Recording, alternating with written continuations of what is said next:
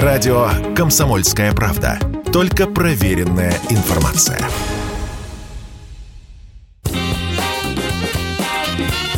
Был бы повод.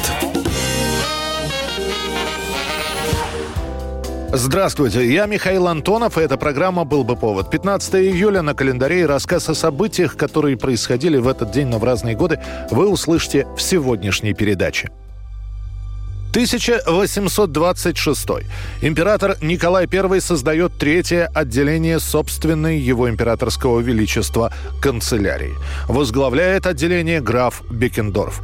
Новое ведомство получает довольно большие полномочия – наблюдать, чтобы спокойствие и права граждан не могли быть нарушены чьею-либо личной властью или преобладанием сильных или пагубных направлений людей злоумышленных. Вскоре надзор за законностью вообще переходит в надзор за политическим настроением общества. Так в России появляется официальное ведомство политического сыска, которое преследует не только действия, но и образ мысли людей. Первоначально третье отделение состоит состоит из четырех экспедиций. Первая экспедиция секретная ведет наблюдение за революционными и общественными организациями и деятелями, проводит дознания по политическим делам, по итогам которых составляет общие и частные обозрения важнейших событий в стране. Вторая экспедиция осуществляет надзор за деятельностью сект и распространением религиозных культов, а также собирает сведения об изобретениях и фальшивомонетчиках. Третья экспедиция ведет наблюдение за проживающими живущими в России иностранцами. Четвертая экспедиция собирает сведения о крестьянском движении и о мероприятиях правительства по крестьянскому вопросу, о видах на урожай, о снабжении населения продовольствием, о ходе торговли и ярмарках. Также именно это подразделение занимается вопросами коррупции. Ну и пятая экспедиция ведает цензурой.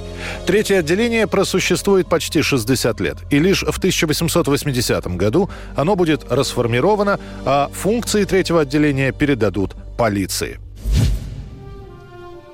1904 год, 15 июля. Находясь на лечении в Баден-Вайлере, умирает 44-летний писатель Антон Чехов. О том, что у Чехова чехотка, или по-научному говоря туберкулез, знали все и знали давно. Чехов первые признаки болезни замечает еще в 1884 году. Он лечится сам, его лечат в клиниках, но болезнь, если и отступала, то совсем ненадолго. Да и сам Чехов вместо прописанного постельного постельного режима, уезжает на Сахалин, не соблюдает диету и с горечью, отмечая свой сороковой день рождения, говорит «был у врачей, они меня послушали и сказали, что я полная развалина. В последние годы у него сильное легочное кровотечение, которое Чехов тщетно пытается скрыть. Свою последнюю поездку Антон Чехов и его молодая жена Ольга планируют давно. Климат Баденвайлера, по словам врачей, творит чудеса. И это единственное, на что приходится уповать Чехову. По свидетельству его супруги Ольги Леонардовны, в начале ночи 15 числа Чехов просыпается и первый раз в жизни сам просит послать за доктором. Я, говорит Ольга Чехова, попросила сбегать за доктором, сама пошла колоть лед, чтобы положить на сердце умирающего. А он с грустной улыбкой сказал, на пустое сердце льда не кладут. Пришел доктор, велел дать шампанского. Антон Павлович сел и как-то значительно громко сказал доктору по-немецки, он очень мало знал по-немецки, «Ich sterbe», Потом повторил для студента или для меня по-русски «Я умираю». Потом взял бокал, повернул ко мне лицо, улыбнулся своей удивительной улыбкой и сказал «Давно я не пил шампанского». Спокойно выпил все до дна, тихо лег на правый бок и вскоре умолкнул навсегда. 1923 год. СССР объявляет об образовании государственной авиакомпании «Аэрофлот». Правда, тогда у нее другое название – «Добролет». 8 февраля вступила в строй первая очередь Центра совместной подготовки летного, технического и диспетчерского персонала гражданской авиации стран-членов СЭФ.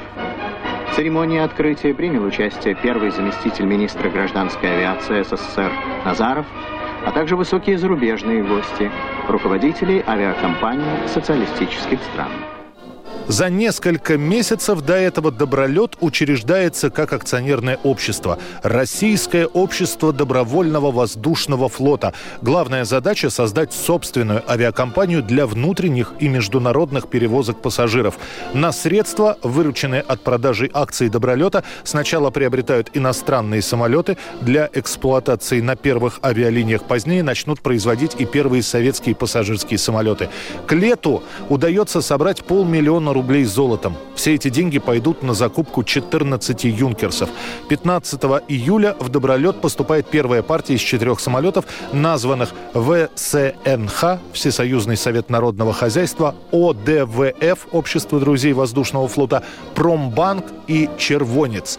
В этот же день будет совершен первый полет по маршруту Москва-Нижний Новгород. Вылет из столицы состоится в 11 часов с Ходынского поля и примерно через 4 часа первый рейсовый самолет «Промбанк» совершает посадку в Нижнем Новгороде. Летайте самолетами аэрофлота, живите на лету. А если вдруг нелетная погода, влюбитесь в аэропорту. Гость приносит семь счастий, гласит абхазская пословица. Действительно, ведь гостеприимство в Сухуми не дань вежливости, а веками освященная традиция. Эти люди сейчас вольются в толпу отдыхающих, и уже сегодня вечером их можно будет увидеть на набережной города. 1989 год. 35 лет назад в этот день в городе Сухуми Абхазской АССР произошли столкновения на межнациональной почве. Поводом для них послужили разногласия между абхазскими и грузинскими жителями в связи с организацией в Сухуме филиала Тбилисского государственного университета. Ситуация осложняется тем, что это был выходной день. Большинство сотрудников милиции находятся на отдыхе, а имеющиеся дежурные очень быстро понимают, что предотвратить столкновения, которые вспыхивают в разных концах Сухуми, у них не получается. По сообщениям ТАСС, при столкновении абхазов и грузин применялись камни, палки, холодное и огнестрельное оружие. 11 человек, среди них двое сотрудников милиции погибает, 127 госпитализированы. В Сухуме введены войска. Почти на неделю парализована работа общественного транспорта. Ну а в СССР практически впервые стали говорить о том, что не все ладно в союзных республиках. Впоследствии термин «конфликт на национальной почве» в новостях будет встречаться все чаще и чаще. И музыкальное событие дня сегодняшнего, а точнее киномузыкальное. 60 лет назад на экраны Соединенных Штатов, Америки, а после в Европе, а после в урезанной версии и в Советском Союзе вышел фильм «Некоторые любят погорячее». В нашем прокате «В джазе только девушки» с Мэрилин Монро в главной роли. Сразу же после показа оперативно отпечатываются пластинки с музыкой из фильма и с двумя песнями, которые исполняла Монро в этой картине. Это была программа «Был бы повод» и рассказ о событиях, которые происходили в этот день, 15 июля, но в разные годы. Очередной выпуск завтра. В студии был Михаил Антонов. До встречи.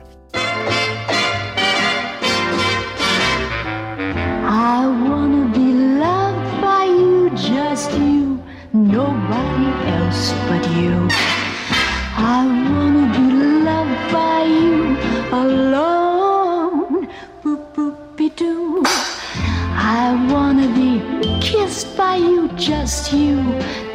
Nobody else but you.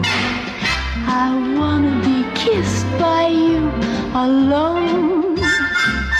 I couldn't aspire to anything higher than to feel the desire to make you my own.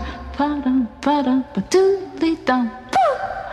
I wanna be loved by you, just you, nobody else but you.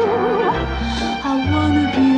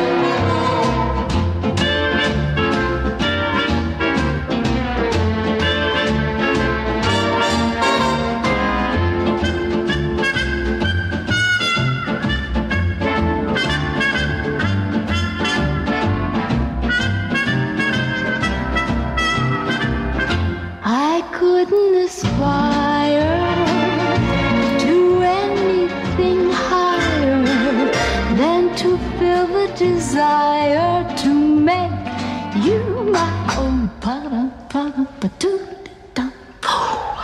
I wanna be loved by you, just you, nobody else but you.